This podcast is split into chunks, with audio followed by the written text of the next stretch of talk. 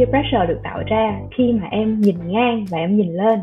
Những cái mà em tự cho rằng là người ta hơn em và mình thua kém so với bạn bè, thì những cái lúc như vậy á, có một cái việc mà chị hay làm là chị nhìn xuống nữa.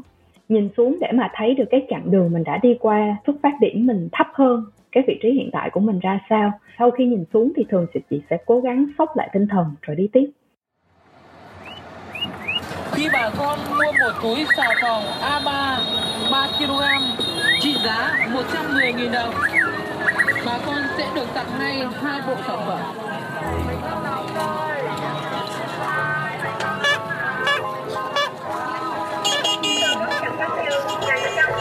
The meat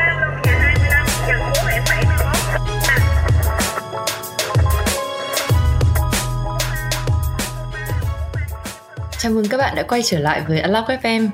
Trước khi mà bước vào uh, cuộc trò chuyện ngày hôm nay thì một chút update với cả các bạn thính giả của Unlock FM. Như nhiều bạn cũng đã biết là tụi mình cũng nghỉ được một thời gian khá là dài, cho phải gần một năm rồi và vừa mới quay trở lại gần đây với một series podcast nhỏ nhỏ bốn tập tên là về nhà. Uh, đây là một cái nhật ký âm thanh ghi lại hành trình mà mình trở về Việt Nam. Suốt một quãng thời gian nghỉ dài như thế thì tụi mình cũng cảm thấy là đã thu nạp được thêm rất là nhiều năng lượng mới những cái câu chuyện mới những cái góc nhìn mới và cả đồng đội mới nữa. Và có rất là nhiều những cái sự thay đổi mà tụi mình sẽ dần dần chia sẻ trong thời gian rất là sớm thôi. Hy vọng sẽ là được uh, các bạn đón nhận nhiều hơn. Thế còn hôm nay thì tụi mình rất là vui khi được quay trở lại với một khách mời rất đặc biệt để là chị An Đỗ. Quyền có thể giới thiệu một chút về chị An được không? ok. Thường thì phần này chắc là các khách mời rất là ngại nghe tại vì em phải được trình bày về background và thành tích của mình. Chị An chịu khó một tí. À, thì chị An hiện là partner của Patama Capital là một trong những impact venture capital hay còn gọi là quỹ đầu tư tác động phải hàng đầu Đông Nam Á. À, trước khi quay trở về Việt Nam làm cho Patama thì chị An có hơn 7 năm công tác tại đơn vị quỹ đầu tư tư nhân Private Equity của DWS một trong những tập đoàn quản lý tài sản lớn nhất thế giới à, từng trực thuộc của Deutsche Bank. Đi xa về quá khứ một chút thì chị An tốt nghiệp ngành kinh tế tại trường kinh tế và khoa học chính trị London, tên gọi là London School of uh, Economics hay còn gọi là thân thương hơn một chút là LSE cho những người học trong trường. tại vì đây cũng chính là ngành mà trường mình tốt nghiệp. Nhưng mà khi mà mình vào học vào trường được một năm thì chị An đã tốt nghiệp mất rồi. Lúc đấy thì chị An luôn được biết là một trong những tấm gương sáng của mọi người trong trường và cũng dìu dắt không biết à, bao nhiêu bạn trong quá trình xin à, thực tập, xin làm việc, học bổng ở London. Hai chị em thì cũng không có dịp gặp nhau nhiều trong thời gian đi học ở đấy, nhưng mà mỗi lần gặp thì thường là vì mình đi tham gia ăn uống cùng đội bóng đá của LSE trong đội thì có người yêu và bây giờ là chồng của chị An. Cũng là một trong những khách mời đã từng lên sóng của Unlock FM biết là nói đến đây mọi người đã đoán ra được à, đây là ai chưa.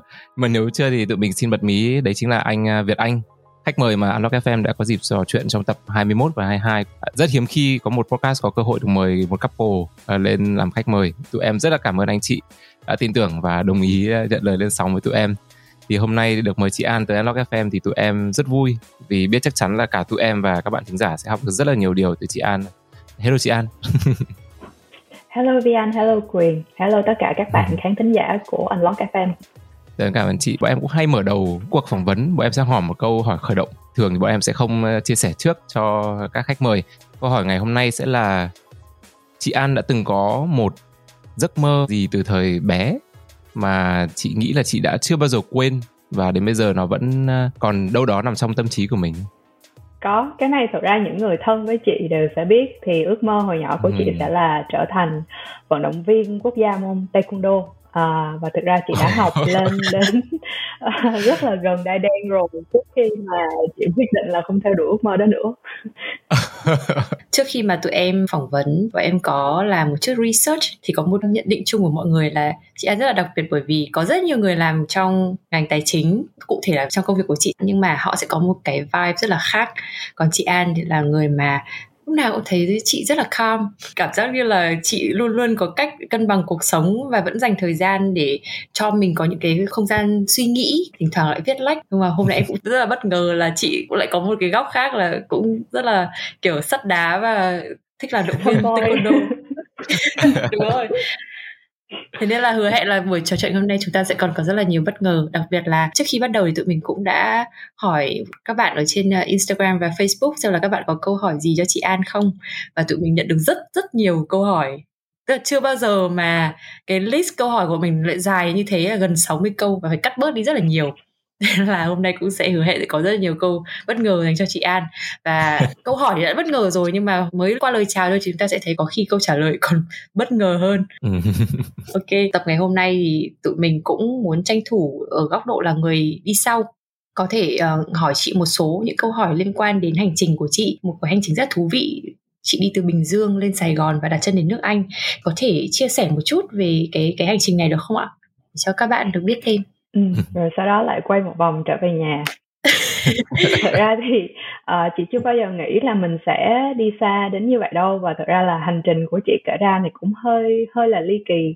Uh, cấp 1 thì chị học ở trường tiểu học uh, gần nhà thôi thì ở một cái thị trấn bé bé của Bình Dương. Uh, đến cấp 2 thì chị đủ điểm đậu vào uh, trường chuyên của tỉnh uh, cách nhà khoảng 20 km thế là mỗi ngày là chị sẽ đi xe lam đi học khoảng gần 2 tiếng đồng hồ. Ừ. học xong cấp 2 á, thì thực ra là chị định thi lên chuyên toán của của trường tỉnh. À, nhưng mà lúc đó là để tích lũy kinh nghiệm thi cử ấy, cái chị mới xin ba mẹ là cho chị thử thi các trường chuyên ở thành phố xem như thế nào. Kiểu chắc là do tâm lý thoải mái thử thử thế nào thì lại đậu vào uh, chuyên anh của trường năng khiếu. Mà lúc mà vào năng khiếu rồi á cũng mỗi ngày là khoảng 3 4 tiếng đi xe buýt đi học. Nhưng mà thời điểm đó là nói thật với các em là chị cũng chưa biết nhiều về du học đâu cũng chưa bao giờ có ý nghĩ tại vì gia đình chị cũng không đủ điều kiện. Cái bước ngoặt mà về suy nghĩ cũng như là lúc mà bắt đầu nung nấu cái ước mơ đấy là khoảng hồi cuối năm lớp 10 thì lúc đó là chị đăng ký tham gia một cái chương trình tình nguyện uh, do thành đoàn tổ chức cùng với lại nhóm sinh viên Mỹ siêu-net trong ừ. chương trình đó là chị được các anh chị sinh viên là dìu dắt và hướng dẫn rất là nhiều về kỹ năng lãnh đạo không hiểu tại sao mà sau khoảng 2 tuần thì có hai anh chị người Singapore tên là Kevin và Gina thì đặc biệt chú ý đến đến chị và rất là thích cái tiềm năng ở chị. Thì hai người đó mới hỏi là chị có bao giờ có suy nghĩ là chị muốn đi du học không? Muốn đi nước ngoài không? Thì chị bảo là chị tồ lắm chị bảo là không nên họ cực kỳ ngạc nhiên. À, sau đó hai người ấy bàn một hồi thì lại quyết định là tặng cho chị một cặp vé khứ hồi đến sinh à, ờ, và bảo chị đi làm passport đi coi như là lần đầu tiên bước lên máy bay luôn.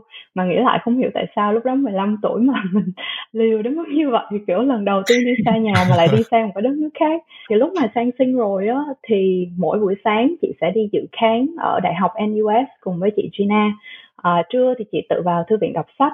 À, chiều thì ngồi ghi chép và tối thì về nhà chị ấy ngủ. Sau hết một tuần thì anh Kevin mới hỏi chị là em thay đổi quan điểm chưa? À, lúc đó thì cái lửa bên trong mình nó đã cháy hừng hực rồi thì à, năm 11 là chị tự tìm học bổng thì cũng mà dụ các kỹ năng cũng trầy trật à, ờ, có chỗ được chỗ không có một lần là thậm chí là xin thầy cô là vào trễ tiết học sau giờ ra chơi để mà đi phỏng vấn thì đó cũng chính là cái buổi phỏng vấn mà cho chị học bổng để đến anh thì cái câu chuyện của chị từ Bình Dương đến Anh là như thế. Wow. Ôi nhưng mà à, đây là lần đầu tiên em em nghe câu chuyện này và thế em chỉ muốn hỏi một chút cái chi tiết là chị uh, Gina và anh Kevin nghĩa là hai anh chị ấy chỉ đơn giản là gặp chị An thấy rất là có tiềm năng và tự nguyện họ đưa chị An sang sinh đến nhà họ ở các thứ luôn. Đúng rồi.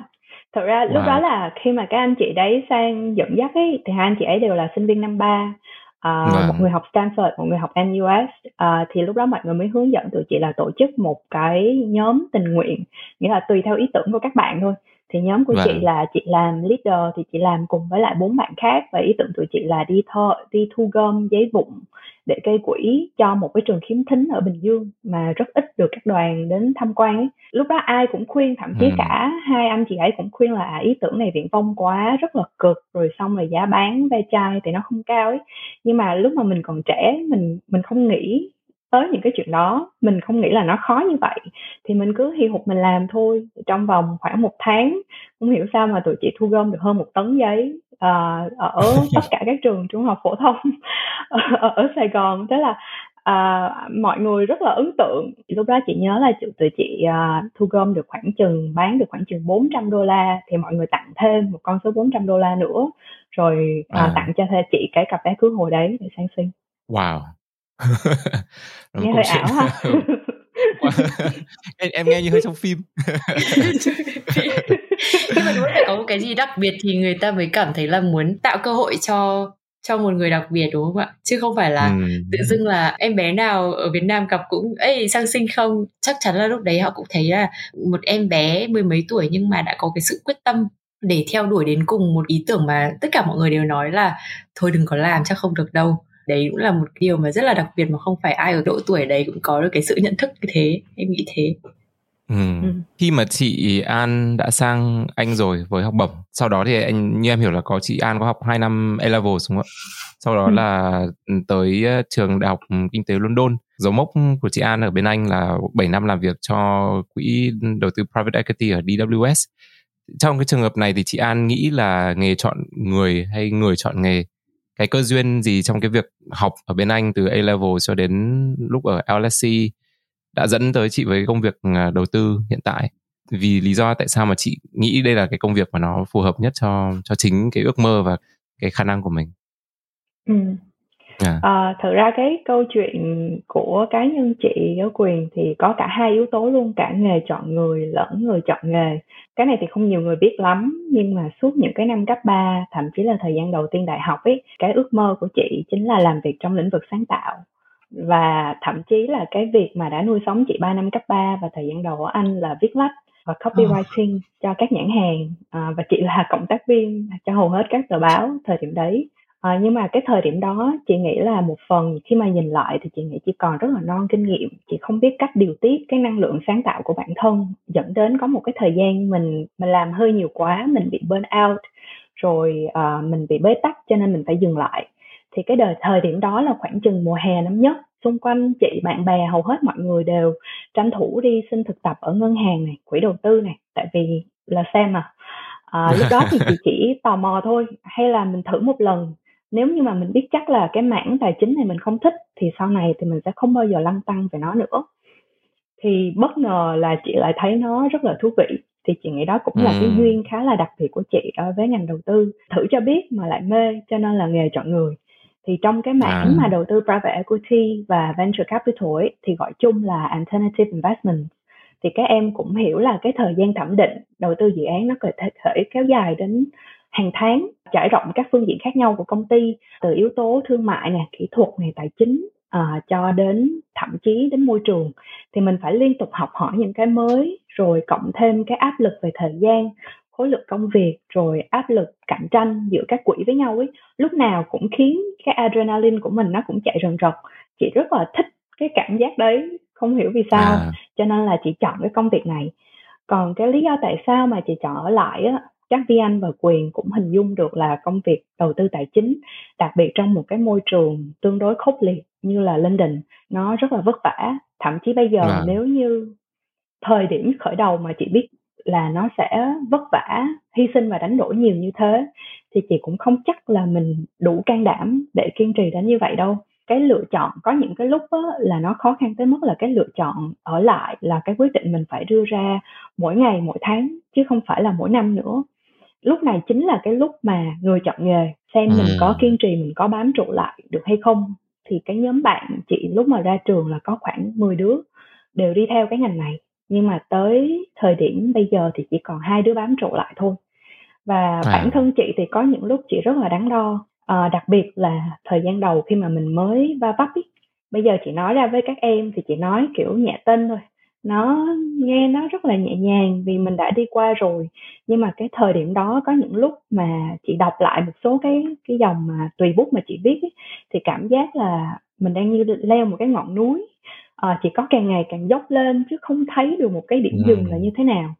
Thì cái mà để chị cân nhắc nhất và quyết định ở lại là lúc đó chị nghĩ thì mình đang nản lòng do ngày hôm nay khó dự án này khó cái thời điểm này khó hay là chị đang nản lòng vì cái công việc này không thú vị không có ý nghĩa nữa may mắn là hầu hết trường hợp là để chị đều thấy là à bởi vì cái chặng đường này đang khó chứ không phải là công việc này không hay cho nên là à, ừ. chị thấy mình vẫn còn lửa ở bên trong thì chị vẫn sẽ tiếp tục bước tiếp ừ.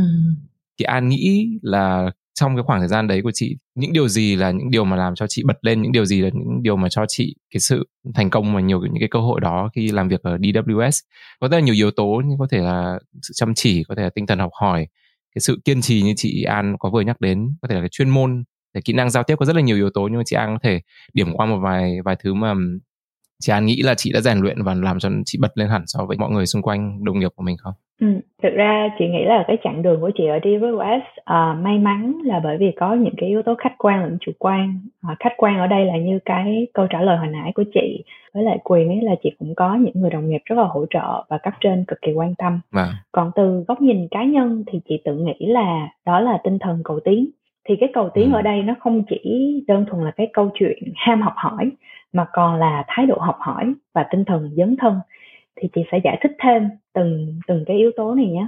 Thì khi mà chị à. mới đi làm và khi chị mới thực tập ấy thì chị rất là khớp bởi vì đồng nghiệp chị cực kỳ giỏi. Mọi người đều đã gia dạng kinh nghiệm này rồi sau mọi người có thể nói tới ba bốn thậm chí có người nói được năm thứ tiếng. Chị là sinh viên vừa ra trường đầu tiên quỹ DWS nhận luôn. Thì mình cực kỳ nhỏ bé về tuổi đời lẫn tuổi nghề à, và rất là non nớt trong ứng xử cũng như là trải nghiệm thì để mà trở nên cứng cáp á, thời gian đó có thể nói là chị dành tự học rất là nhiều. Khi mà mọi người đã xong việc á, thì mình phải ngồi nghiên cứu lại những cái mà đồng nghiệp đã viết ghi chép và học hỏi từ những cái điều nhỏ nhất. Các em không không tưởng tượng được là cái sổ ghi chép của chị thời điểm đấy là nó chi chít chữ như thế nào đâu. Thậm chí à những cái câu mà chị thấy rất hay trong email của đồng nghiệp chị cũng viết lại. Hay là những cái cách mà mọi người viết rất là đanh thép trong cái luận án đầu tư để khẳng định quan điểm của mọi người. Hay là một cái hàm excel mới mà chị chưa nghĩ ra chị cũng sẽ ngồi ghi lại hết.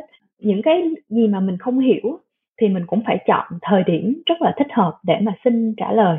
Cũng như là cái cách mình đặt câu hỏi nó phải tế nhị một chút. Thường là các đồng nghiệp khi mà họ bận và họ rất là giỏi thì họ sẽ thích một cái bạn mà thể hiện được cái sự chủ động trong việc học hỏi và tìm tòi.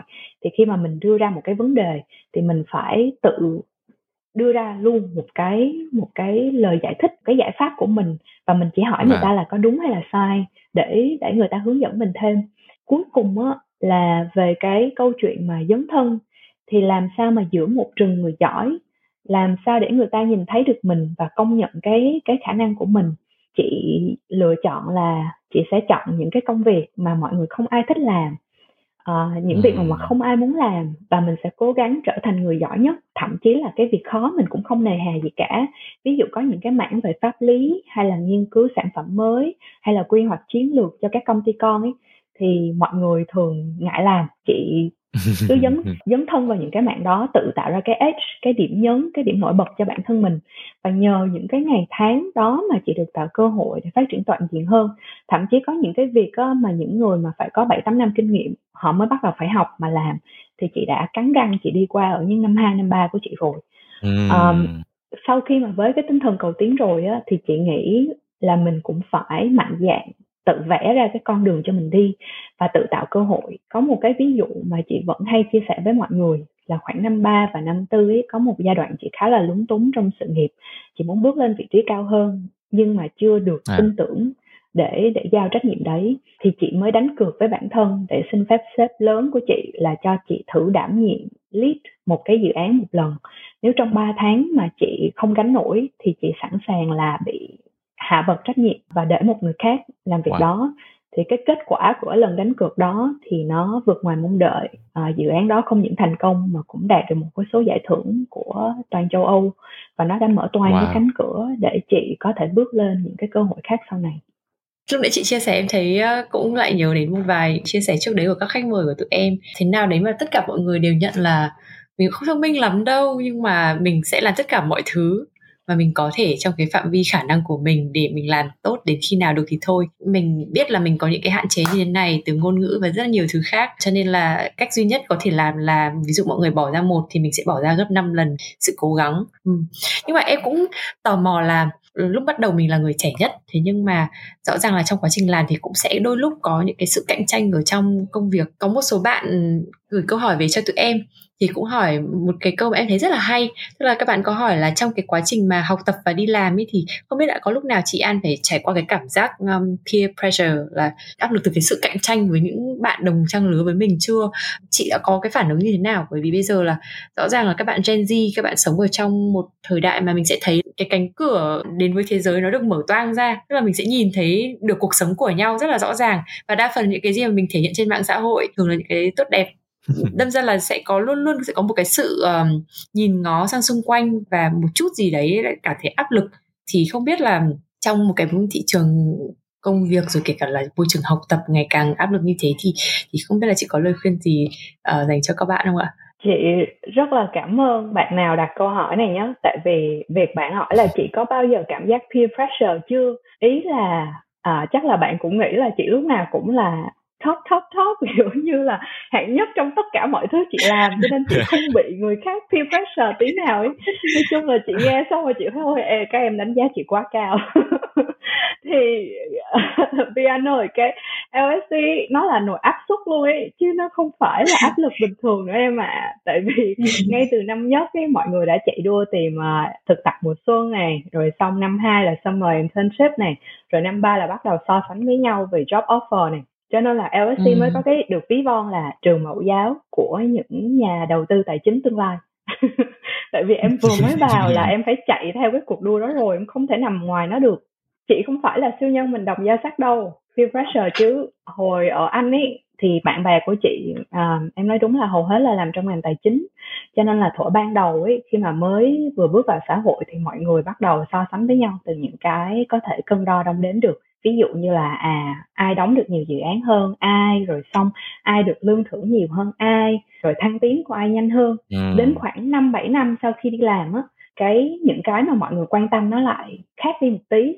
Thì tới lúc này này lại so với nhau là đứa nào được về nhà sớm hơn à, đứa nào được đi du lịch nhiều hơn nghỉ ngơi nhiều hơn rồi ai mua nhà được to hơn rộng hơn.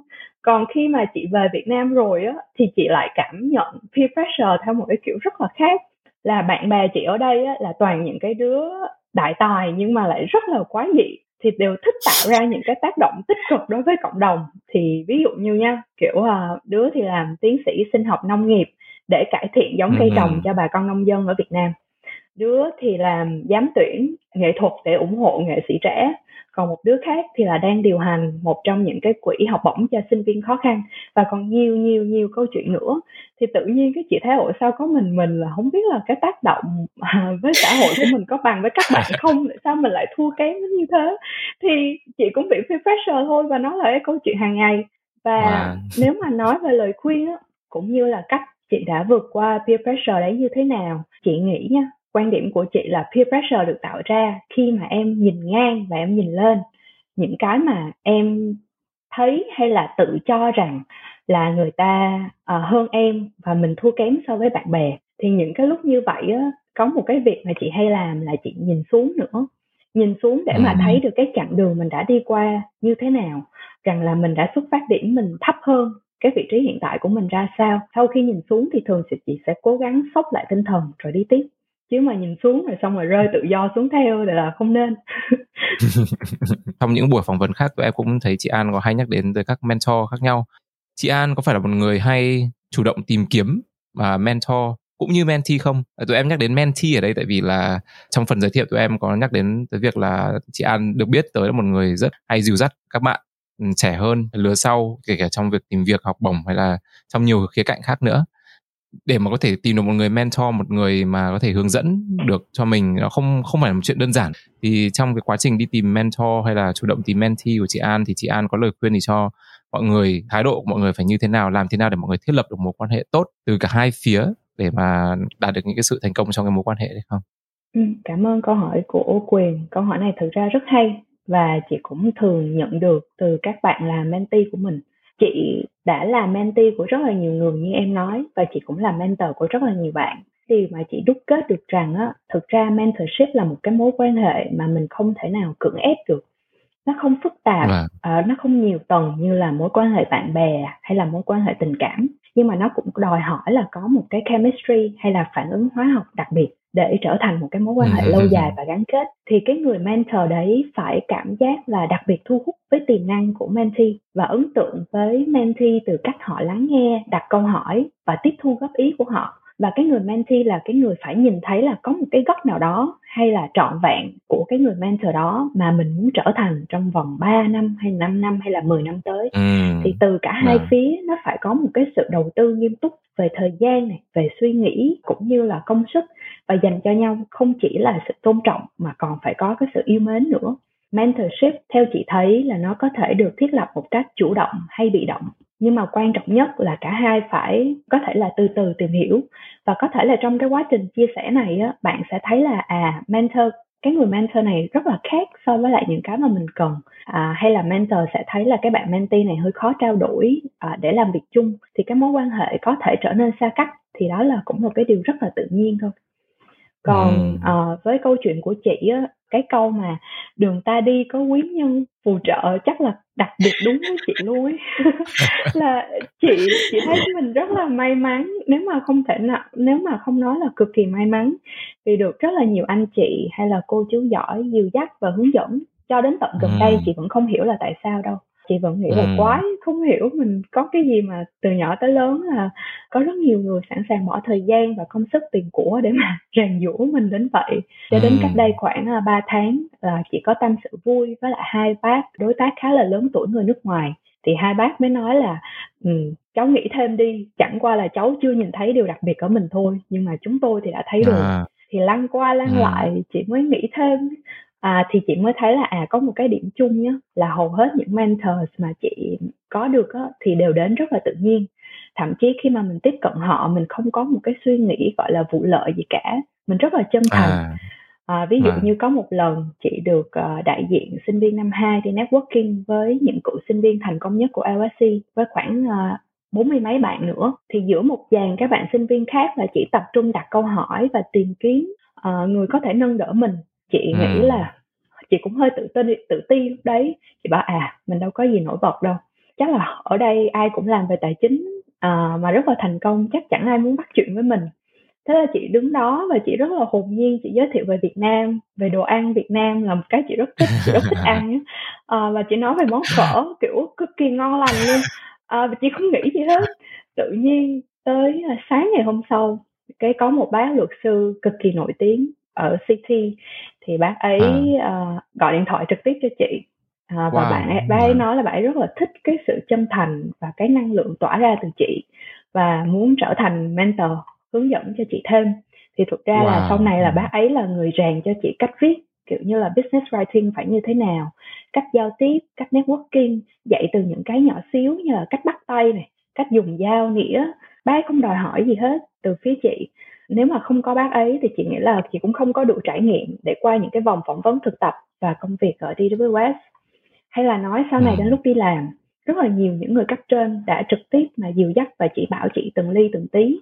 Có những người sếp mà chị cảm giác là họ khó tính và hà khắc với mình quá đi nghĩa là mình sai dấu chấm phẩy sai dấu chấm người ta cũng la mình được.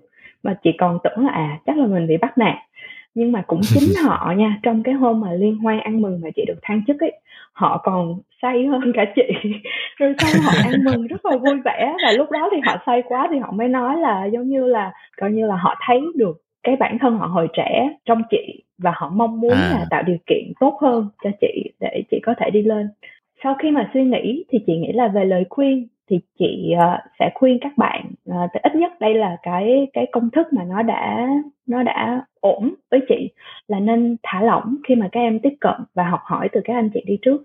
Hầu hết các mối quan hệ mà mentor với mentee á, là mối quan hệ cho đi cho nên là mentee nào cũng như mentee nào thôi cũng sẽ cảm giác là tự ti khi đứng trước một cái người mà mình định tiếp cận làm mentor.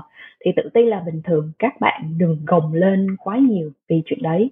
Thì đầu tiên hãy tạo một cái ấn tượng rất là tốt về năng lượng chân thành cũng như là cái sự chuẩn bị hết sức chỉnh chu trước khi tiếp cận à, sau đó thì hãy bắt chuyện với một cái tiền đề là ham học hỏi cầu tiến và quan trọng nhất nên có cái sự tinh tế khi giao tiếp thì tinh tế ở đây là tôn trọng thời gian không vồn vã đặt hàng loạt câu hỏi mà không quan tâm đến cái sự ừ. hứng thú của mentor là như thế nào và cực kỳ lịch sự lễ phép trong việc follow up ngay sau buổi gặp sau khi ừ. mà đã làm hết tất cả những cái việc đó rồi thì chị nghĩ là mọi chuyện nó sẽ thuận theo tự nhiên vào chemistry giữa hai người. Wow em thấy uh, có rất nhiều điểm rất rất là cảm đồng cảm. Bởi vì thực ra em cũng là một người mà thật nói thật là đến khi mà bước chân vào làm việc ở trong một ngân hàng thì em mới cảm nhận được là mình cần phải đi tìm mentor. Còn từ trước đến giờ là tất cả những người mà trợ giúp mình đến một cách rất tự nhiên. Cũng có thể bởi vì là người ta thấy mình rất là ngơ ngác thật sự là thấy ngơ ngác quá. Cảm thấy tôi chết rồi bây giờ nếu mà cứ thả nó ra như thế thì thì thì không biết là nó sẽ xoay sở như thế nào và tự dưng là người ta sẽ là đi ra và giúp đỡ mình. Nhưng mà nhiều khi mình bị câu nệ quá cái việc là mentor của mình là ai và mình coi cái mối quan hệ đấy như như một tài sản để mà mình có thể dùng nó với nhiều mục đích. Mà mình quên đi mất là cái quan trọng hơn sẽ là nếu một người rất quan tâm đến sự phát triển của bản thân muốn là một người tốt hơn hoặc là mang đến một cái giá trị nào đấy cái đấy nó sẽ toát ra và đương nhiên là khi mà mình đủ muốn làm tốt thì sẽ luôn có những người xuất hiện để giúp mình làm việc đấy. Thay vì là mình phải tìm một người nào đấy để cảm thấy là à chỉ cần là tôi được ở gần người ta thì là chắc là tôi cũng sẽ hấp thụ được một cái gì đấy kiểu năng lượng tốt là cái gì đấy. đúng rồi aura hay gì đấy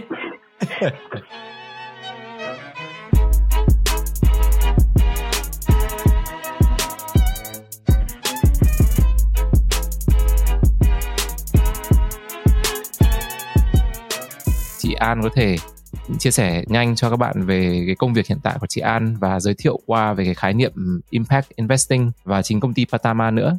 Ừ. Thì impact investing thực ra là một cái khái niệm khá là mới. Nó chỉ nổi lên trong vòng khoảng chưa đầy 10 năm trở lại đây và cái thời gian, cái khái niệm này xuất hiện ở Đông Nam Á cũng rất gần hiện tại thì uh, Patama là một trong một số quỹ hiếm hoi ở khu vực Đông Nam Á mà tiên phong cái khái niệm impact investing. Thì impact investing ở đây có thể hiểu nôm na là đầu tư với mục đích là vừa tạo ra lợi nhuận uh, về mặt tài chính mà vừa tạo ra lợi nhuận về mặt tác động tích cực đối với xã hội quỹ Patama mà chị đang công tác ấy là một quỹ VC uh, ờ, venture capital với sứ mệnh là tạo ra tác động tích cực đến với xã hội thông qua việc rót vốn vào những cái dự án startup công nghệ nằm trong giai đoạn khá là sớm từ pre-seed cho đến Series A ở khu vực Đông Nam Á. Mục tiêu của quỹ á, là muốn tạo nên những cái sự thay đổi tích cực đến đời sống của người tiêu dùng có thu nhập từ thấp cho đến trung bình cũng như là những cá thể kinh doanh vừa và nhỏ thì hiện tại Patama là một trong 50 quỹ hàng đầu thế giới trong mảng impact investing và đã rót vốn vào khoảng ừ. một số dự án ở Việt Nam ví dụ như là nền tảng giúp việc này công ty fintech Kim An uh, công ty công nghệ bảo hiểm Salad In uh, ờ, và hai công ty thiên về mảng e-commerce là Mio và Vigo. Em đã theo dõi những cái buổi phỏng vấn trước đấy của chị An và chia sẻ rất là nhiều về uh, impact investing cũng như là những công ty portfolio Patama đang đầu tư. Thì em có thể thấy là trong các câu chuyện mà chị chia sẻ trước đây thì chị cũng rất là quan tâm đến nông nghiệp. Em không biết là đấy có phải là đam mê không nhưng mà ví dụ ở trên social media em thấy chị cũng là người mà rất là say mê với các sản phẩm nông nghiệp.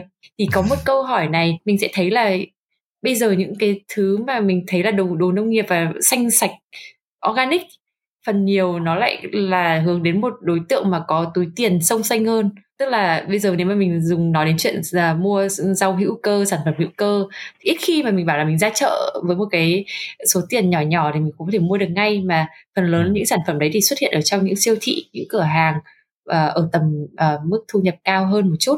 Thế thì với cái ý nghĩa đầu tư tác động và hướng đến cân bằng xã hội mà Patama đang theo đuổi ạ thì liệu có một cái giải pháp nào thay thế mà mình có thể đầu tư vào nông nghiệp sạch một cách ừ, thật là hiệu quả? Thế nhưng mà vẫn tạo ra được những cái sản phẩm mà nó sẽ vừa túi tiền với số đông người tiêu dùng có thu nhập ừ, trung bình thậm chí là thấp hơn một chút không? Quan sát của em khi mới về Việt Nam được một vài tháng và em sẽ thấy là cái thói quen mua hàng đặc biệt là sản phẩm ăn uống của ờ, người tiêu dùng ở Việt Nam rất là khác nhau và nó dựa rất là nhiều vào cái nguồn thu nhập của của mỗi gia đình. Thì em hôm nay uh, nhân tiện có chị An đây ở đây thì tụi em cũng xin tò mò hỏi luôn. Ừ đầu tiên á chị chỉ muốn nói là Vi Anh rất là khéo nhé phải là chị An là ngoài việc thích đầu tư vào các sản phẩm nông nghiệp còn trên social media chị An hay nói về rất là hứng thú với các sản phẩm nông nghiệp. Ở đây nói thẳng ra là chị An rất là ham ăn. Cho nên là chị An cứ nhìn hết sản nông sản này đến nông sản khác. Ờ, ok rất là khéo nha. À, nhưng mà nghiêm, nghiêm, nghiêm túc mà nói chị không biết là thời lượng của podcast có phải là một hai tiếng không? Tại vì nếu mà bắt đầu nói về câu chuyện nông nghiệp á, thì mình có thể ngồi đến tối. Cho nên là chị sẽ xin phép là chị khái quát hóa một số quan sát của chị. Và thực ra là cái quan sát của vi anh không sai đâu. Và chị sẽ triển khai ý theo theo cái cái câu hỏi này. Thì về nông nghiệp á cái sự hứng thú của chị bắt đầu từ uh, sự tự hào cả cái sự lo lắng nữa.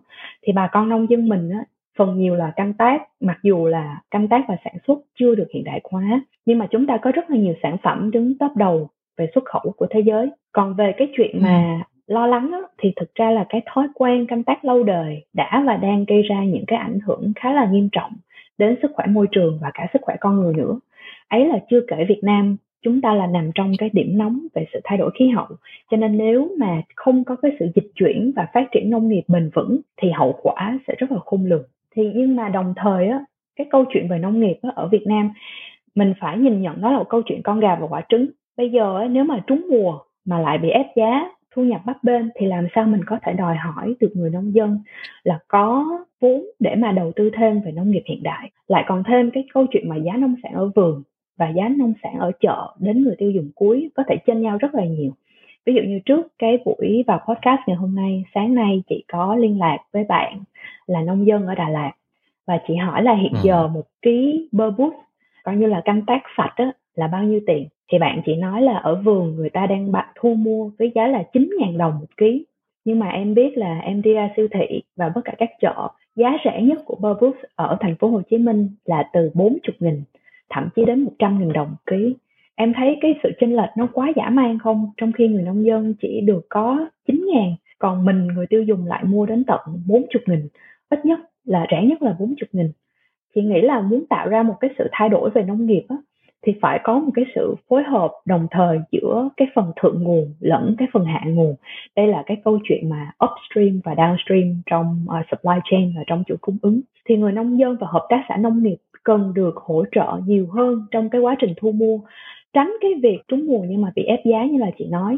Và đồng thời là chúng ta cũng cần phải bớt đi những cái rào cản trong cái quá trình mà tiếp cận người tiêu dùng ở điểm cuối. Có một cái giải pháp và một cái mô hình tương đối thành công ở Indo, chị rất thích, đó là câu chuyện của eFishery. Thì eFishery là một cái nền tảng startup về nông nghiệp hiện đại trong mảng ờ, canh tác và nuôi trồng thủy sản thì họ bán những cái uh, dụng cụ IoT để mà uh, nuôi coi như là cho tôm ăn tự động. Thì nó sẽ nó sẽ dựa vào cái cảm ứng chuyển động cái đuôi tôm là tôm tích tích tích bao nhiêu lần trong trong một phút. Thì họ sẽ sẽ biết là tôm có đang đói hay không và và cho ăn ngay lập tức.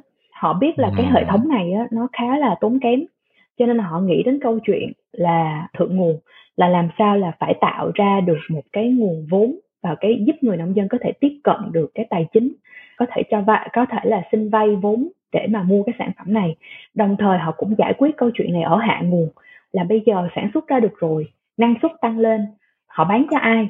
Để làm sao mà không bị không bị ép giá thì họ mới tạo ra một cái sàn thương mại điện tử để chuyên thu mua sản phẩm của bà con nông dân thì đó là một cái cách giải quyết câu chuyện rất là hay và chị đã bắt đầu thấy có manh mún một số ý tưởng một số dự án ở Việt Nam cũng đã nhìn câu chuyện về hệ sinh thái nông nghiệp theo cách này. À, nên chị cũng rất là lạc quan là hy vọng thời gian tới những cái câu chuyện như chị kể là Burwood mua ở vườn chỉ có 9 nghìn còn bán ở thành phố đến tận 100 nghìn thì thì sẽ không còn nữa. Chị An có thể chia sẻ cho tụi em biết một chút thêm về cái chuỗi supply chain của nông nghiệp để tụi em có thể hiểu được là à bây giờ từ người nông dân cho đến mình là người tiêu dùng cầm đến sản phẩm trên tay thì có những bước chung nào thì để cho mọi người có một cái tầm nhìn bao quát hơn?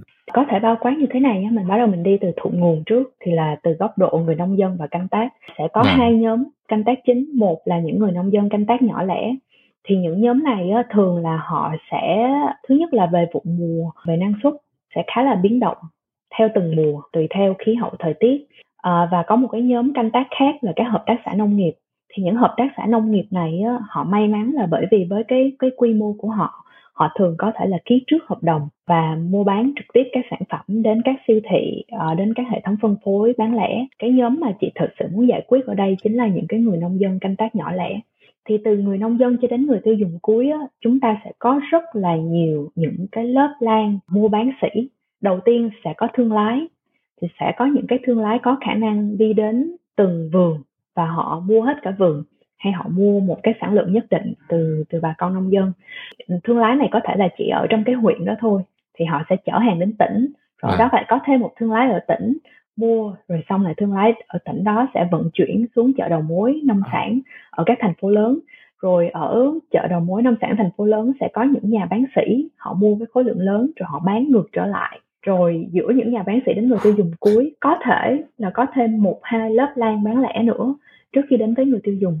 Giữa những cái nhóm thương lái với nhau không ấy cái chênh lệch về giá uh, nó có thể dao động ít nhất là 30% lúc nào cũng vậy cái chênh lệch giữa cái giá wow. thu mua ở vườn và cái giá mà bán lẻ cho người tiêu dùng sẽ ít nhất là 30% có những cái trường hợp ví dụ như Burbush chị nói thì nó còn con số đó nó còn lớn hơn nhiều. Và cái vấn đề ở đây đó, đó chính là nhiều khi bà con nông dân họ không có lựa chọn nào khác. Họ không có một cái sàn thương mại điện tử để họ list những cái ừ. sản phẩm của họ lên. Nếu mà không bán cho những thương lái này nhiều khi họ biết chứ là họ đang bị ép giá. Họ không biết phải làm gì uh, để đưa sản phẩm của họ đến tay người tiêu dùng. Hay quá. Nghe như chị An nói có đến tận không biết chuyển tay bao nhiêu người mà đến được người tiêu dùng. Chắc là như chị ừ. An có nói là bây giờ cũng rất là rất là nhiều công ty đang ờ, đi sâu vào trong cái mảng này và đang dần dần mỗi mỗi một chỗ một lại đang có cách để giải quyết một cái vấn đề trong cái chuỗi đấy đúng không ạ? Rất rất là hay. Mà vâng. đúng rồi nhưng mà nói đi cũng phải nói lại thực ra là sẽ không bao giờ mà mình có thể cắt được hoàn toàn uh, những vâng, cái những cái lớp lan đấy.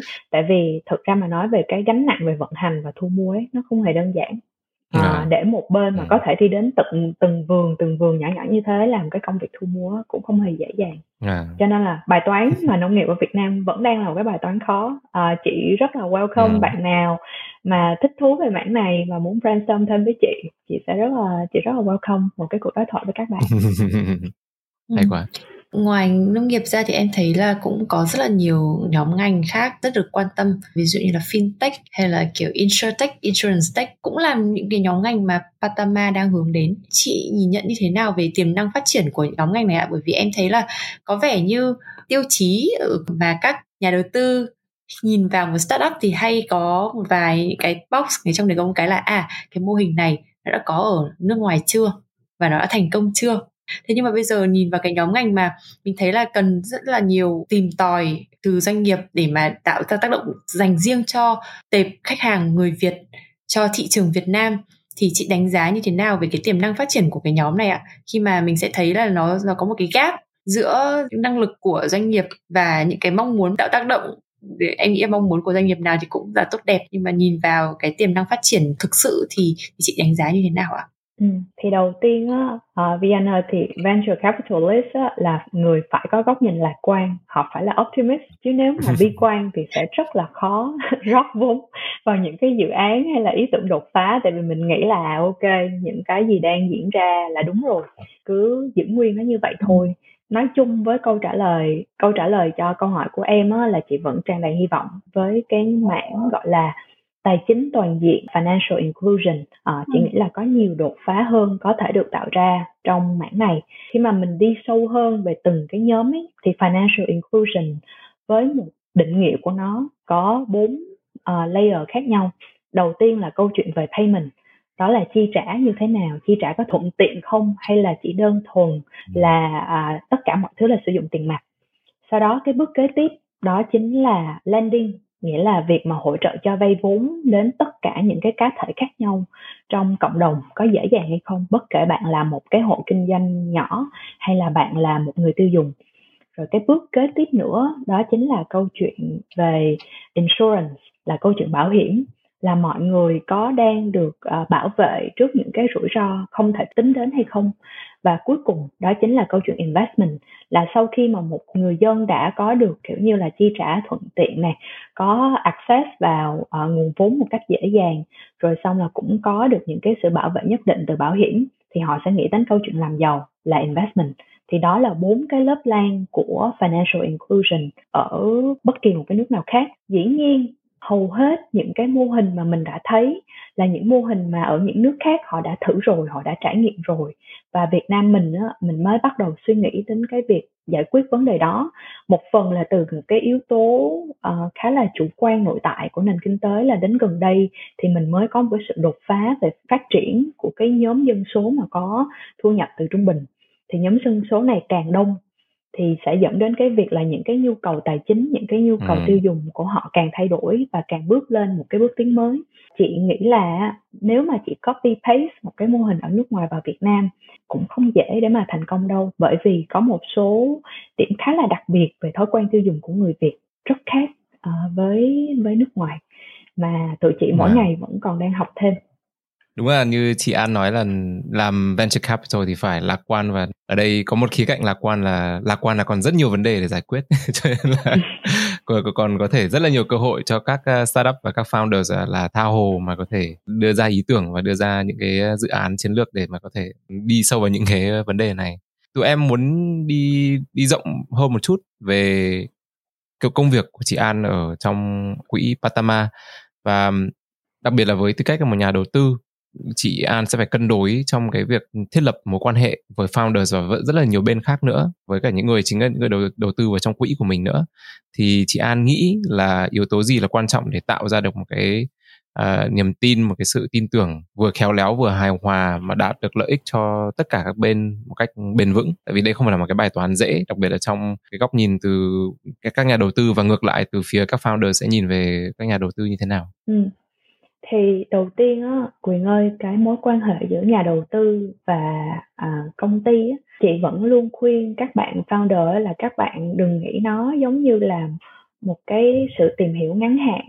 À, nên nghĩ nó giống như Vâng. là một cái cuộc hôn nhân vậy. Tại vì mình sẽ làm việc với nhau ít nhất là 7 đến 10 năm thậm chí lâu hơn. À, tùy theo cái mô hình đặc thù của từng quỹ.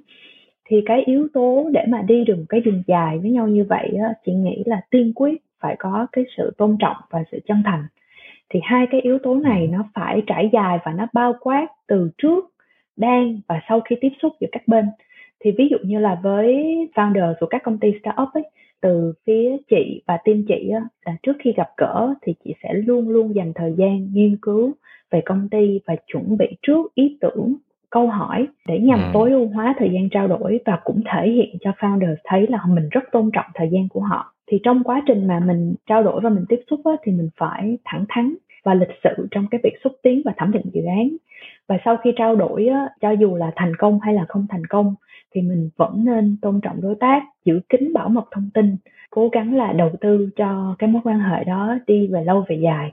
Thực ra một điểm khá là thú vị á, là có rất là nhiều dự án mà chỉ được giới thiệu không phải là từ những cái nhà đầu tư khác mà là từ những người founder đã từng làm việc trực tiếp với chị cho dù là chị không đầu tư à, vào công ty của họ nhưng mà họ vẫn rất là thích phong cách làm việc của Patama họ tin tưởng và họ giới thiệu bạn bè.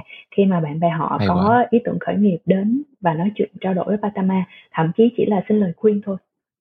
Chị An có nói về chuyện là cái buổi gặp các founders là một trong những một chỗ rất là quan trọng trong cái việc thiết lập cái quan hệ này. Như tụi em hiểu là nó sẽ phải có một cái deal flow và như kiểu nó phải có một cái funnel là chị An và những bạn trong team nữa sẽ lựa chọn để và, và gặp đúng không ạ?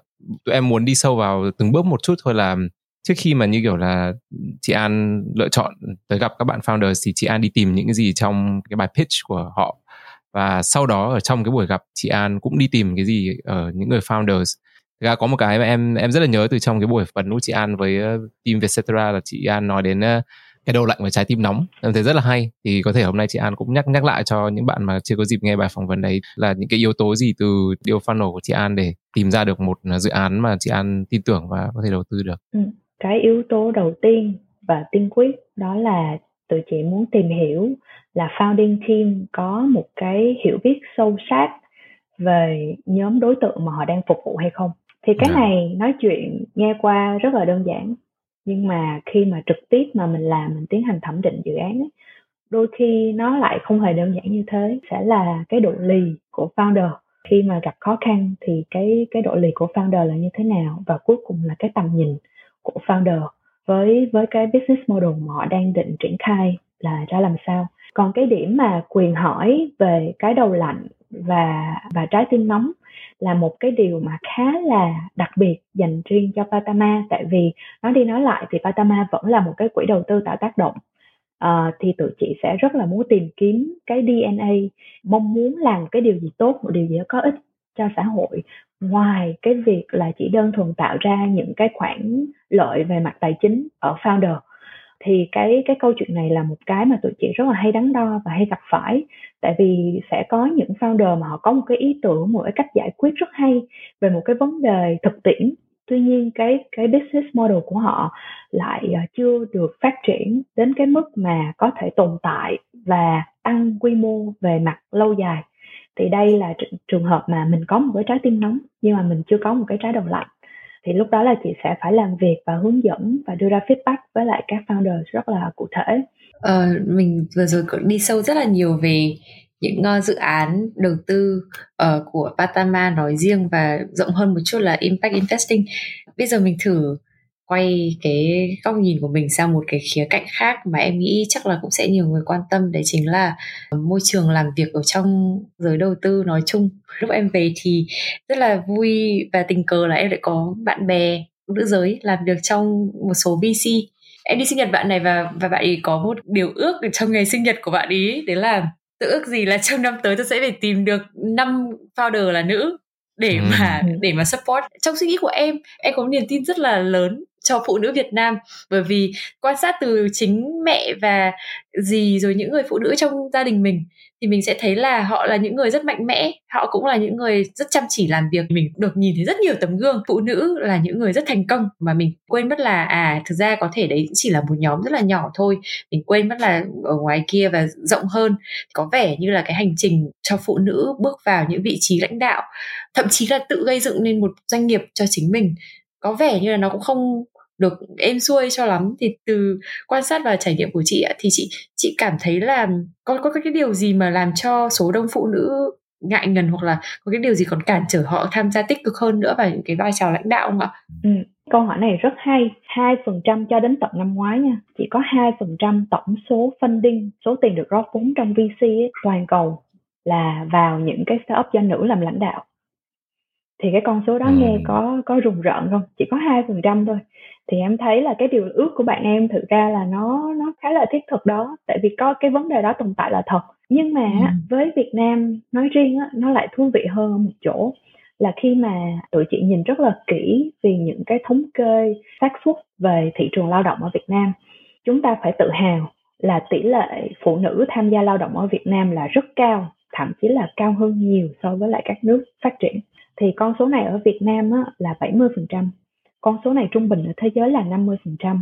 Khi mà em nhìn vào các thị trường ở Mỹ và ở Anh ấy, thì con số này dao động ở 55 đến 58%. Thì rõ ràng là phụ nữ ở Việt Nam chúng ta, cái quan sát của Vi Anh có phần đúng là chúng ta có được những cái hệ thống, những cái support system khá là lý tưởng để mà có thể tham gia vào thị trường lao động chứ không phải là việc mà có gia đình rồi là mình phải ở nhà mình dừng cái việc đi làm. Thì đó cũng là một những cái điểm lợi thế về mặt văn hóa gia đình cũng như là điều kiện do xã hội tạo ra. Thì để để cho mình thấy là mình tự hào về cái điều đó đã. Nhưng mà tuy nhiên không có nghĩa là chúng ta hài lòng với những cái chỉ số hiện tại mà chúng ta phải tìm cách giải quyết một cách là rốt ráo hơn là tại sao là à khi mà mình tiếp xúc với hầu hết các founder nữ ấy, các bạn vẫn rất là ngần ngại trong việc là triển khai một cái dự án một cái ý tưởng nào đó của mình chị chị muốn xoay chiều thảo luận một tí là chị muốn chuyển cái câu hỏi này thay vì nói là à cái gì đang cản trở việc phụ nữ tham gia tích cực hơn vào vai trò lãnh đạo chị muốn đặt ừ. câu hỏi là mình còn, chúng ta, những nhà đầu tư, những người trong hệ sinh thái này có thể làm gì hơn để khuyến khích phụ nữ tham gia vào vai trò lãnh đạo? Thì có hai hai cái case study rất là nổi tiếng mà chị muốn trao đổi ở đây. Thứ nhất là trang Harvard Business Review. Họ có làm một cuộc khảo sát và nghiên cứu trong ờ, một số năm. Thì họ mới phát hiện ra rằng đại đa số những nhà đầu tư VC khi tiếp xúc với founder nữ sẽ đặt những cái câu hỏi mang tính chất tương đối phòng thủ ví dụ như là thị trường đang khó khăn cô sẽ làm gì để tăng trưởng? À, ví dụ như là tôi thấy là công ty đang thiếu hụt cái điều này cô sẽ làm gì để cải thiện nó? Nhưng cũng chính những VC đấy khi gặp những công ty do nam founder lãnh đạo thì họ lại đặt những câu hỏi tầm nhìn 10 năm của anh là gì? Anh có định là mở rộng thị trường sang những nước khác hay không? Thì đây là những đây là một cái điều rất là khác uh, nó là một cái unconscious bias là một cái sự thiên vị không có nhận thức từ phía nhà đầu tư hoặc thậm chí đối với một số nhà đầu tư là họ hoàn toàn biết về điều đó. Uh, có một cái câu chuyện chị nghe uh, trong thời gian đầu chị làm VC ở Việt Nam chị rất buồn là có một founder nữ chị gặp và chị cực kỳ ấn tượng với bạn đấy. Và sau khi mà tiếp xúc với ngồi nói chuyện với bạn ấy hai tiếng đồng hồ sau thì bạn mới rất là rụt rè bạn hỏi chị là à chị ơi còn một câu mà tại sao nãy giờ chị chưa hỏi? Chị mới hỏi là câu gì? Tại sao chị không hỏi em là khi nào là em định có thêm một em bé nữa? Và em có định nghĩ thai sản không? Đối với chị thì chị nói là tại sao chị phải hỏi câu hỏi đấy? Cái chuyện đó nó buồn quá. Tại tại sao phải đến mức như thế? Đúng không? Cái cái điều này là cái điều mà nhiều khi là chị cũng trao đổi thêm với lại các bạn bè làm VC là chúng ta hay để ý hơn trong cách mà chúng ta đặt câu hỏi. À, làm sao để cái phong cách cái tư thái chúng ta tiếp cận một VC một công ty do nữ làm lãnh đạo cũng tương tự như cách mà chúng ta nhìn nhận đánh giá một công ty do nam làm lãnh đạo thì nó mới cải thiện được cái chỉ số 2% của tổng số vốn rót vào công ty mà do do nữ là dẫn đầu. Còn cái điều thứ hai, cái điều này là một cái quan sát khá là thú vị, thậm chí các founder nữ mà chị làm việc cùng, tâm thế của founder nữ khi mà bước vào một cái vòng pitch gỡ trao đổi với với nhà đầu tư tương lai á, mọi người sẽ hay có cái xu hướng là under promise và over deliver. Nghĩa là giả sử mọi người làm được 10 mọi người chỉ nói là mọi người sẽ làm được 8 thôi. Cái phần 2 đó mọi người dừng lại, mọi người để dành lại, nhỡ có có rủi ro gì. Nhưng mà hả, kết cục là mọi người sẽ đạt được là khoảng chừng 12 mấy năm vừa rồi chị gặp khoảng hơn 200 công ty và chị cũng thấy là à cái quan sát này rất là chính xác thì thì đó là một cái câu chuyện về tâm thế mà khi mà chị làm việc cùng với founder này chị cũng rất là cố gắng là giúp đỡ các bạn để để có những cái sự điều chỉnh nhất định nghĩa là nó phải là câu chuyện từ cả hai từ phía nhà đầu tư và từ cả founder thì nó mới ừ. giải quyết được cái vấn đề này một cách mà cục bộ hơn ừ. Ừ. nói đến câu chuyện là phụ nữ là lãnh đạo thì thực ra cũng có rất là nhiều trường phái lãnh đạo. Có một trường phái là mọi người sẽ rất là quyết liệt. Tức là bởi vì tôi đã bị chịu rất là nhiều những cái áp lực và những cái ờ, bất lợi. Thế nên là tôi rất là quyết liệt rồi tôi phải gấp đôi một người đàn ông. Và đồng thời cũng có một cái trường phái mà em thấy mà có thể ngay thấy ngay bây giờ là chúng ta đang nói chuyện với một người như thế là chị An là rất là nhẹ nhàng. Em đoán thôi nhé em, em không biết là có thật không.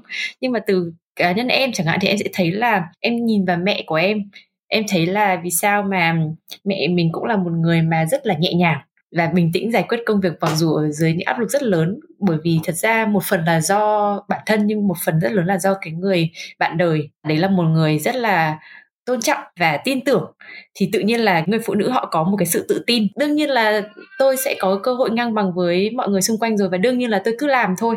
Họ, họ tự tin vào chính bản thân mình và tự tin về cái support system mà họ có. Em thì trộm nghĩ là đây là đang uh, lèo lái để trở ra câu tiếp theo. Bọn mình teaser từ đầu là tự mình uh, rất là tò mò về câu chuyện mà chị An và anh Việt Anh bạn đời của chị đã cân bằng cuộc sống như thế nào. Rất ít khi có một cặp đôi cùng ở trong những vị trí lãnh đạo và có rất là nhiều áp lực thì làm như thế nào để có thể hỗ trợ nhau cho nhau cảm thấy có sự tự tin.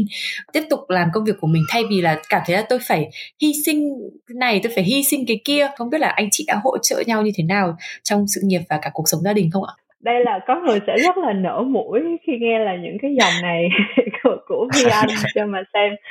À, thì thực ra thì cái này à, cũng chia sẻ về cá nhân hơn một tí. À, cũng không phải là bí mật gì à, thì chị và anh Việt Anh đã ở cạnh nhau cũng mười mấy năm rồi. Wow. từ khi chị là sinh viên năm 2 đại học còn anh ấy thì ra trường là chưa bao lâu. Thì bên nhau từ những cái điều có thể nói là rất là đơn giản và gắn bó từ khi cả hai là chưa có gì. À, đến giai đoạn này thì có thể nói là cũng đã trải qua nhiều cái giai đoạn khá là chênh vênh trong công việc và cuộc sống. Chị nghĩ anh chị cũng như những cặp đôi bình thường thôi không khác gì đâu. À, chị may mắn hơn là cho dù là đã đi qua những cái giai đoạn có nhiều biến động về thế uh, thế giới quan nhưng mà may mắn là cái giá trị cốt lõi bên trong của cả hai vẫn có nhiều ừ. cái điểm tương đồng cho nên là vẫn có thể nắm tay nhau mà đi tiếp được. Còn nói cụ thể hơn về trải nghiệm mà làm sao đã hỗ trợ nhau ấy chị có thể nói là với riêng anh chị uh, thì ngay từ lúc bắt đầu là tụi chị có một số cái nguyên tắc mà tụi chị đặt ra cho cả hai đầu tiên ừ. là cái câu chuyện về đối thoại vì anh với quyền chắc cũng nhớ là từ lúc mà các em nói chuyện với anh Việt Anh ấy cái thời gian mà anh ấy làm consulting ấy công việc anh ấy rất là bận phải thường xuyên à. đi công tác uh, dài ngày ở châu Á rồi xong ngay cả bản thân chị thời điểm đó là hầu hết là nửa đêm chị mới làm việc xong và trở về nhà thì có khi ừ. là yêu nhau mà nhà rất là gần nhau nhưng mà hai ba tháng mà cái số ngày gặp nhau chỉ gọi là tính trên một đầu một bàn tay thôi wow. nhà ở gần không khác gì yêu xa là mấy. À, còn để để giữ tình cảm á, thì hai anh chị có một cái nguyên tắc là cố gắng chia sẻ và đối thoại à, hết mức có thể. Thì trong một tuần sẽ có ít nhất một buổi cố định gọi là dating với nhau. À, có thể là sáng chủ nhật cùng uống cà phê hay là buổi tối thứ sáu là đi ăn một cái nhà hàng nào đấy. Và trong cái thời điểm đó là phải bỏ điện thoại xuống và chỉ kể cho nhau nghe là ok trong tuần vừa rồi là anh trải qua chuyện gì rồi em trải qua chuyện gì. Và nếu mà có mâu thuẫn gì đấy thì mình cũng sẽ cố gắng giải quyết ngay trong ngày chứ mình không không giữ trong ừ. lòng. Mà đến đây thì cũng cũng có lần có một bạn hỏi chị là anh chị ơi anh chị yêu nhau lâu thế? Thì thì còn chuyện gì mà nói nữa ờ nói thật là cũng không có nhiều chuyện tình cảm để mà nói đâu mấy em ơi. Ờ, nhiều khi là nói những cái chuyện như là nga với lại ukraine như thế nào rồi lạm phát ở mỹ ra làm sao. Rồi rồi chuyện giá xăng giá dầu ở việt nam ấy. Nhưng mà có rất là nhiều điểm chung để nói và cả hai có thể làm nhau cười làm nhau vui. Ờ, thì chị nghĩ cái cái đối thoại là một cái rất là quan trọng. Và đối thoại cũng sẽ là tiền đề để dẫn đến cái nguyên tắc thứ hai đó là trở thành những cái cổ động viên lớn nhất cho nhau và rất là cảm thông ừ. cho nhau trong công việc cũng như cuộc sống. À, ừ. tụi chị cố gắng là hậu phương cho người còn lại. Thời gian nào mà anh ấy vất vả quá thì chị sẽ đỡ đần nhiều hơn những cái việc nhà những cái việc gia đình. Còn giai đoạn nào mà chị cực hơn ấy, thì anh ấy sẽ sắn tay áo lên phụ nó giống như là em đạp xe vậy có chân đạp chân nghĩ thì, thì nó đơn giản là là san sẻ cho nhau như vậy thôi. Cuối cùng lúc nào cũng có những cái sự cố gắng không ngừng nghỉ. Cả anh và cả chị luôn cố gắng trở thành một cái phiên bản tốt hơn của bản thân mình và lấy người kia làm động lực để phấn đấu. Thì từ những cái điểm chung như thế mà dẫn đến việc là cái mối quan hệ tụi chị vẫn thấy nó vẫn còn khá là mới mẻ mỗi ngày. Vẫn có nhiều cái có ừ. thể học được từ nhau. Chỉ ừ. đơn giản là vậy thôi chứ cũng không phức tạp gì đâu. Có một câu hỏi này à không phải câu hỏi của em nhé mà là câu hỏi của thính giả uh, chị có thể lựa chọn trả lời nó không ạ? Tại vì em thấy câu hỏi này cũng rất bạo dạn. Tức là mình nói rất nhiều về chuyện uh, làm thế nào để ở bên cạnh nhau uh, cân bằng cuộc sống. Đấy là khi mình đã tìm được bạn đời rồi. Thế thì bây giờ bạn có một bạn là bạn thrift 19 ở trên Instagram có hỏi là chị An ơi chị có thể chia sẻ cách chị chọn chồng được không ạ? Tức là làm như thế nào để nhận biết được cái người bạn đời đấy từ đầu? thì chị có nhân đây chị có thể chia sẻ một số bí kíp nhận diện đúng người cho các chị em được biết được không ạ? Ôi, ôi câu này à câu này trả lời làm sao đây nhỉ?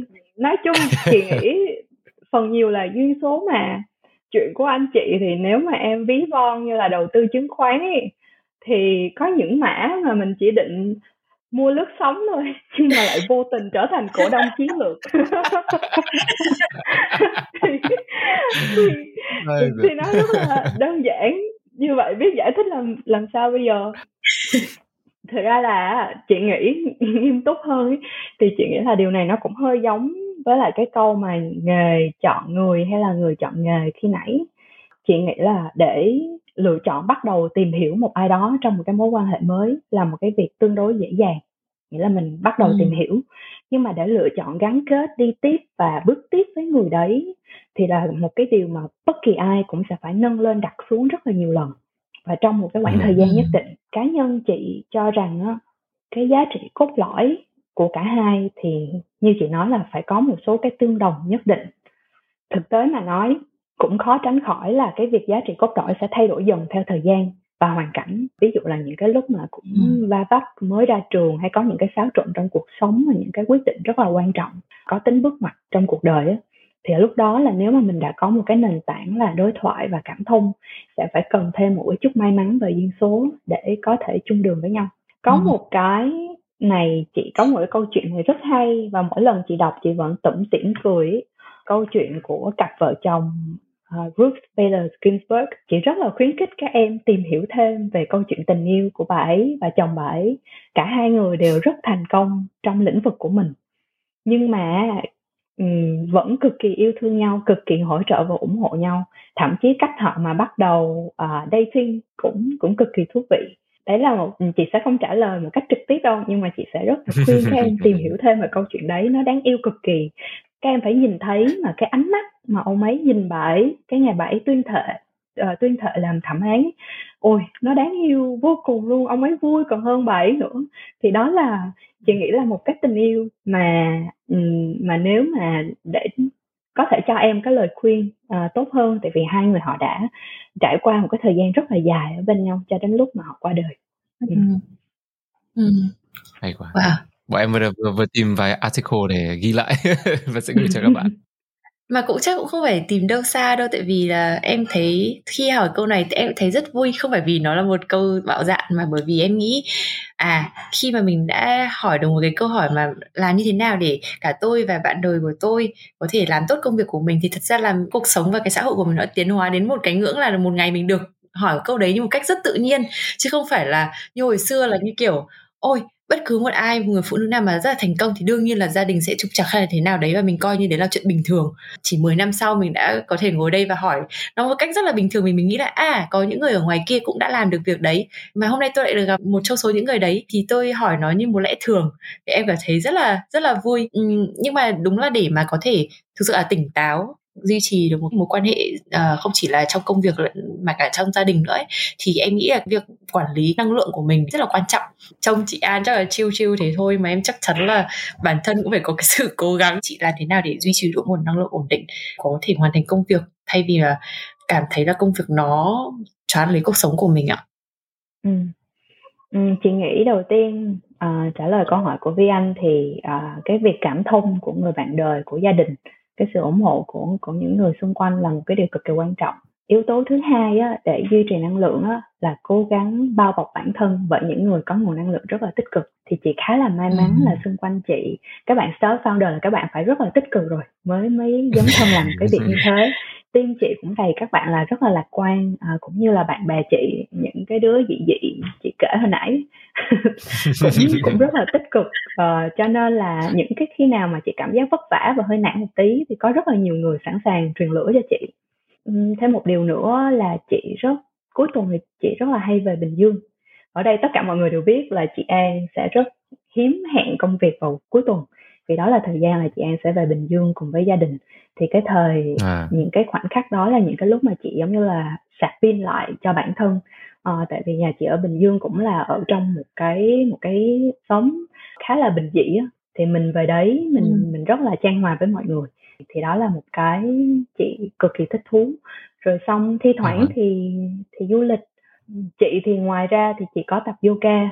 Uh, thì một tuần chị sẽ tập khoảng hai lần vậy đó là cái thời gian chị dành riêng cho bản thân cho dù có những ngày chị rất là buồn ngủ rất là lười thì chị cũng sẽ cố gắng là à, là tập để thấy thứ nhất là mình khỏe hơn và từ khi mà chị bắt đầu tập thì chị thấy rõ ràng luôn là kiểu những cái bệnh như cổ vai gáy nó đỡ hơn hẳn à, và nó giúp chị là có thể chạy dự án hay là linh hoạt cân đo đong đếm các uh, những cái vấn đề khác nhau trong cuộc sống nó thoải mái hơn.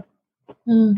Wow. ngoài ngoài ngoài sở thích yoga chị có một uh, sở thích nào mà chị hay hay làm để mà cảm thấy thoải mái hơn không ạ? Tại vì em có nghe quyền kể là cái trước chị An còn viết blog và rất là thích viết lách. Thế nên là ừ. em cũng tò mò là không biết là có một cái sở thích nào mà làm cho chị thấy thoải mái để có thể thư giãn sau giờ làm không ạ? Ừ. Hồi xưa thì thích viết lắm nhưng mà từ khi bắt đầu đi làm ở anh là chị uh, ít viết hẳn nghĩa là lâu lâu thì chị mới hay viết những cái mẫu chuyện những cái cuộc đối thoại những cái quan sát của mình của với lại những cái người xung quanh những cái điều dễ thương những cái điều tích cực trong cuộc sống thôi sở thích thì chị có một sở thích khá là kỳ quặc gọi là armchair mountaineering nghĩa là những người rất thích đọc sách về leo ờ. núi thì oh. chị còn có một cái ngọn núi chị yêu thích nữa cơ nghĩa là đó là ngọn ờ, K2 là ngọn núi cao thứ hai trên thế giới và tọa lạc ở Pakistan ước mơ của chị là một ngày nào đó chị à, chị không đủ khả năng để leo đâu nhá. Và thứ và cái ngọn núi đó rất rất là nguy hiểm nó nguy hiểm hơn Everest cực kỳ nhiều lần. Các em phải google cái cái ngọn núi đó đi cái hình nó cực kỳ đẹp. À. À, và chị rất là thích ừ. theo dõi hành trình của những cái nhà leo núi khi mà họ chinh phục những cái đỉnh cao mới. Ước mơ của chị đấy quay lại là một cái lúc nào đấy là chị sẽ được đi đến cái base camp của K2 chỉ để có thể nhìn ngắm được hết cái sự wow. vị của nó. Thậm chí á, có lần là có một à, bạn đặt cho chị câu hỏi là trong list chị follow ở Instagram thì nếu có một ai đó chị được uh, phép hẹn đi ăn cùng người nổi tiếng chỉ được hẹn đi ăn cùng thì đó sẽ là ai? Cái người chị chọn ấy là một anh tên là Naoki Ishikawa uh, là một nhiếp ảnh gia đồng thời cũng là một nhà leo núi người Nhật anh ấy đã chinh phục đỉnh ừ. Himalaya rất là nhiều lần và anh ấy xuất bản những cái tập sách ảnh về cái hành trình của anh ấy. Thì hiện tại luôn ngay lúc này đây khi mà mình phỏng vấn thì anh ấy đang ở ờ, final camp là cái camp cuối cùng trước khi mà lên tới đỉnh của K2 mà sau khi mà thất bại wow. cũng phải bốn năm lần mà anh ấy vẫn chưa leo được. Thì hy vọng là lần này anh ấy sẽ thành công và rất là chị thì kiểu fan girl nếu mà lúc nào đó có thể được ăn tối xem ảnh và nghe anh ấy kể về hành trình của mình thì thì sẽ rất là tuyệt wow. em vừa về google và công nhận là nhìn hoành tráng thật. Hay nhỉ một một sở thích uh, em thấy rất rất là hay rất là đặc biệt. Mà như chị An có kể như kiểu lúc uh, trong sự nghiệp mình cũng phải leo rất là nhiều ngọn núi nhiều thử thách. Trong đến giờ nghỉ của mình mình cũng ngồi xem để lên núi.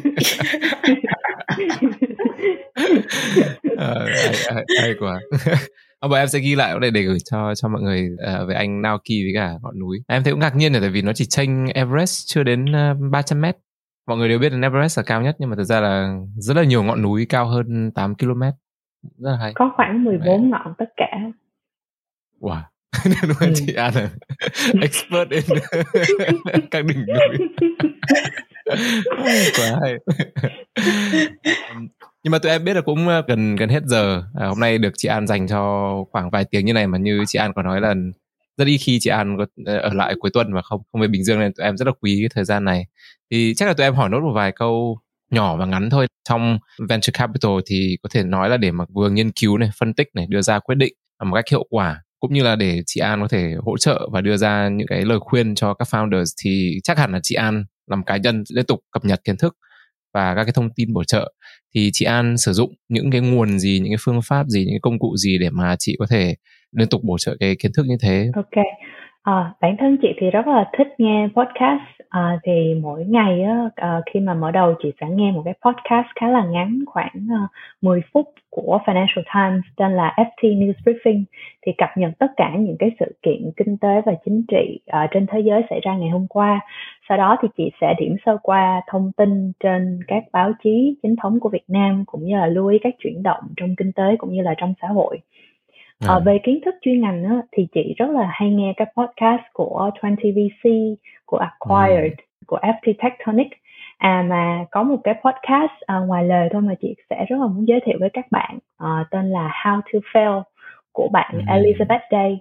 How to Fail nghĩa là làm sao để thất bại thì bạn ấy phỏng vấn một loạt tất cả những cái người nổi tiếng trong các lĩnh vực của họ và để những cái người này kể về một cái lần mà họ đã thất bại và họ đã đứng dậy sau cái lần bắt ngã đó ra như thế nào. Ừ. thì có rất là nhiều cái góc nhìn rất là thú vị và rất là bình dị mà mà chị sẽ highly recommend mọi người nghe thử. Ngoài ra có một cái cách tiếp cận thông tin của chị khá là không chính thống đó là social listening Uh, mặc dù đây là một cái phương pháp khá là thông ừ. dụng ừ. trong marketing cũng như là trong user research nhưng mà bản thân chị đặc biệt là ở Việt Nam thì chị thấy là cái phương pháp này cực kỳ hiệu quả đó là việc mà em đi lang thang vào các hội nhóm trên mạng rồi để mà tìm hiểu uh, xu hướng tâm lý cũng như là hành vi người dùng á. Thí dụ như là có thể là bắt đầu bằng chuyện là đọc bình luận của các bạn trên các chủ đề nóng sốt ở Facebook, Insta hay là TikTok để thu thập thông tin.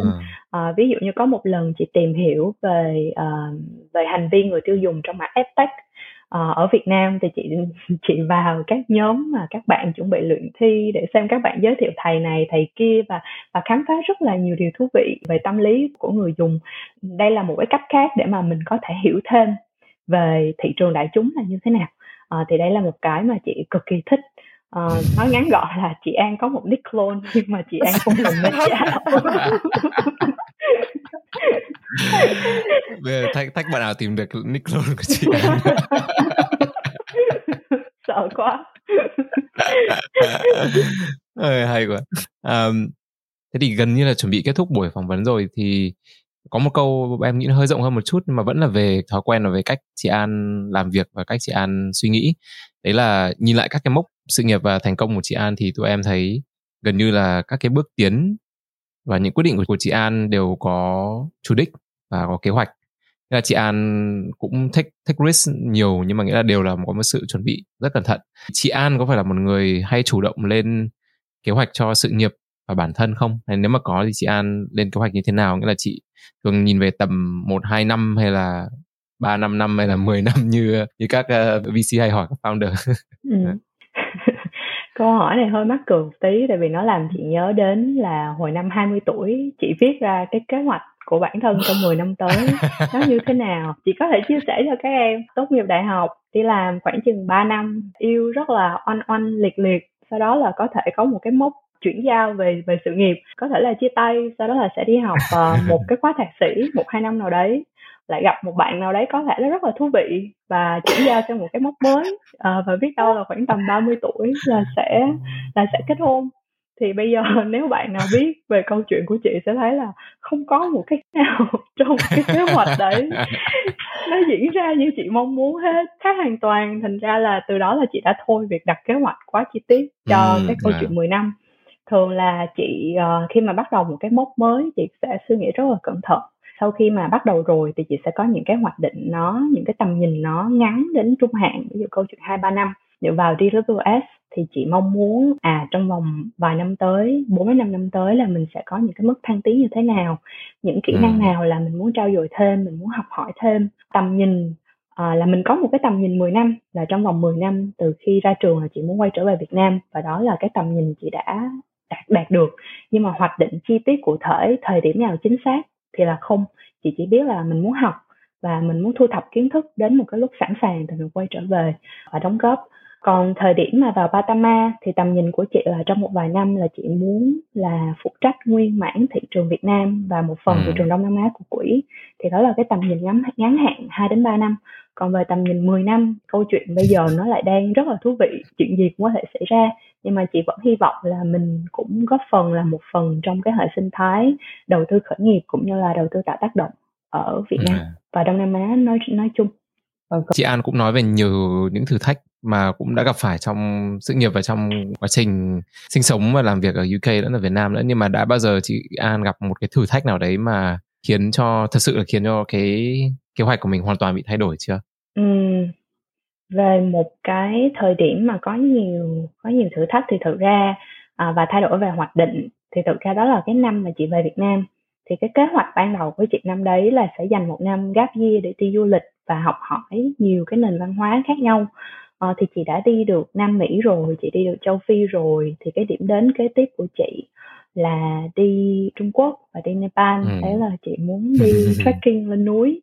Nhưng mà thời điểm đó là dịch covid xảy ra cũng như là cũng có một số chuyện về gia đình cho nên là khiến cái kế hoạch đó không thực hiện được. À, ừ. thì chị lại phải chị cũng mất một vài tháng để điều chỉnh tâm trạng và tinh thần. Sau đó là chị dành thời gian ở việt nam. Thứ nhất là để du lịch trong một số tỉnh thành vùng ven để hiểu hơn về đời sống. À, bà con cái thứ hai nữa là chị dành thời gian tham gia một cái chương trình thiện nguyện là mỗi tuần chị lại đi đọc sách cho các bạn trong uh, bệnh viện nhi đồng 2 uh, là ừ. các bệnh nhi mà phải ở đó lâu năm thì cái trải nghiệm đó có thể nói là đã làm giàu tâm hồn của mình hơn. Và thời gian đó chị cảm giác là mình cười nhiều kinh khủng uh, bởi vì nó nó quá sảng khoái nó quá refreshing khi mà được tiếp xúc với các bạn nhỏ.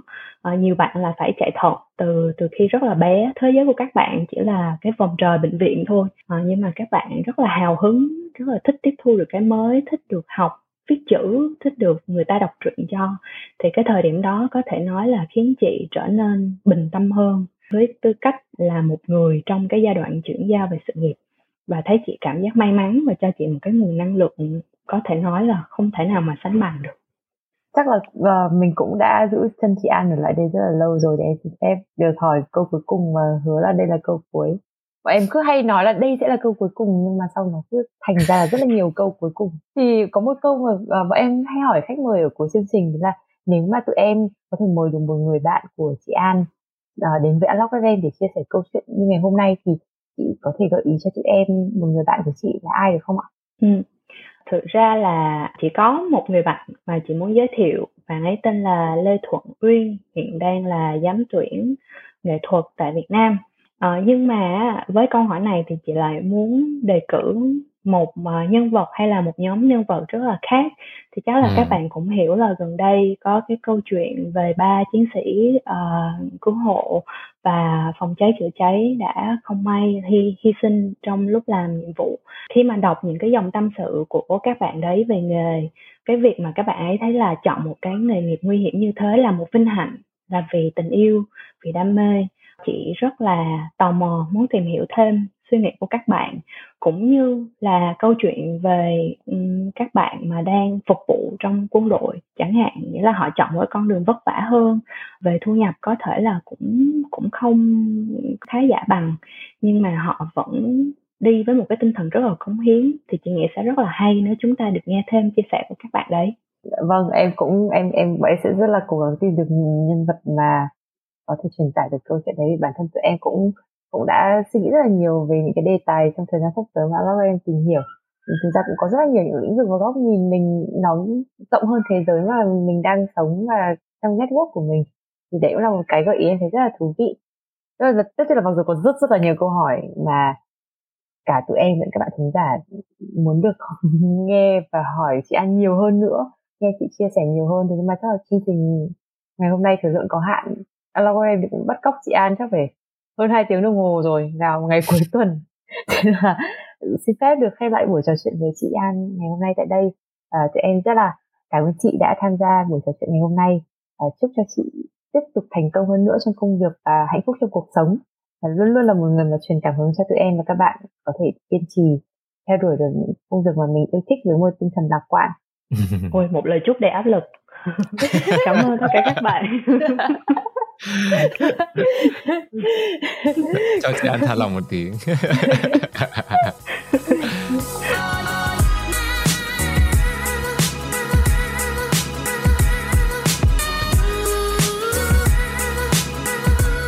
Chương trình được thực hiện bởi team Alok FM, biên tập và kịch bản Hành Vi, Quyền và Vi Anh, sản xuất hậu kỳ Hoàng Hạo và Quyền, social media và marketing Giang Dương. Cảm ơn mọi người đã chú ý lắng nghe và có thể follow social media, Instagram, Facebook của Unlock FM để kết nối với khách mời và với tụi mình.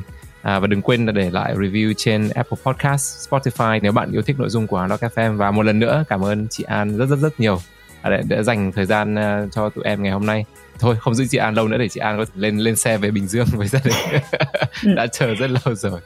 Cảm ơn Vi Anh và Quyền cũng như là đội ngũ Unlock FM đã cho chị một cái forum để chia sẻ thêm với các bạn. Và cảm ơn các khán thính giả của Unlock FM đã lắng nghe câu chuyện của chị ngày hôm nay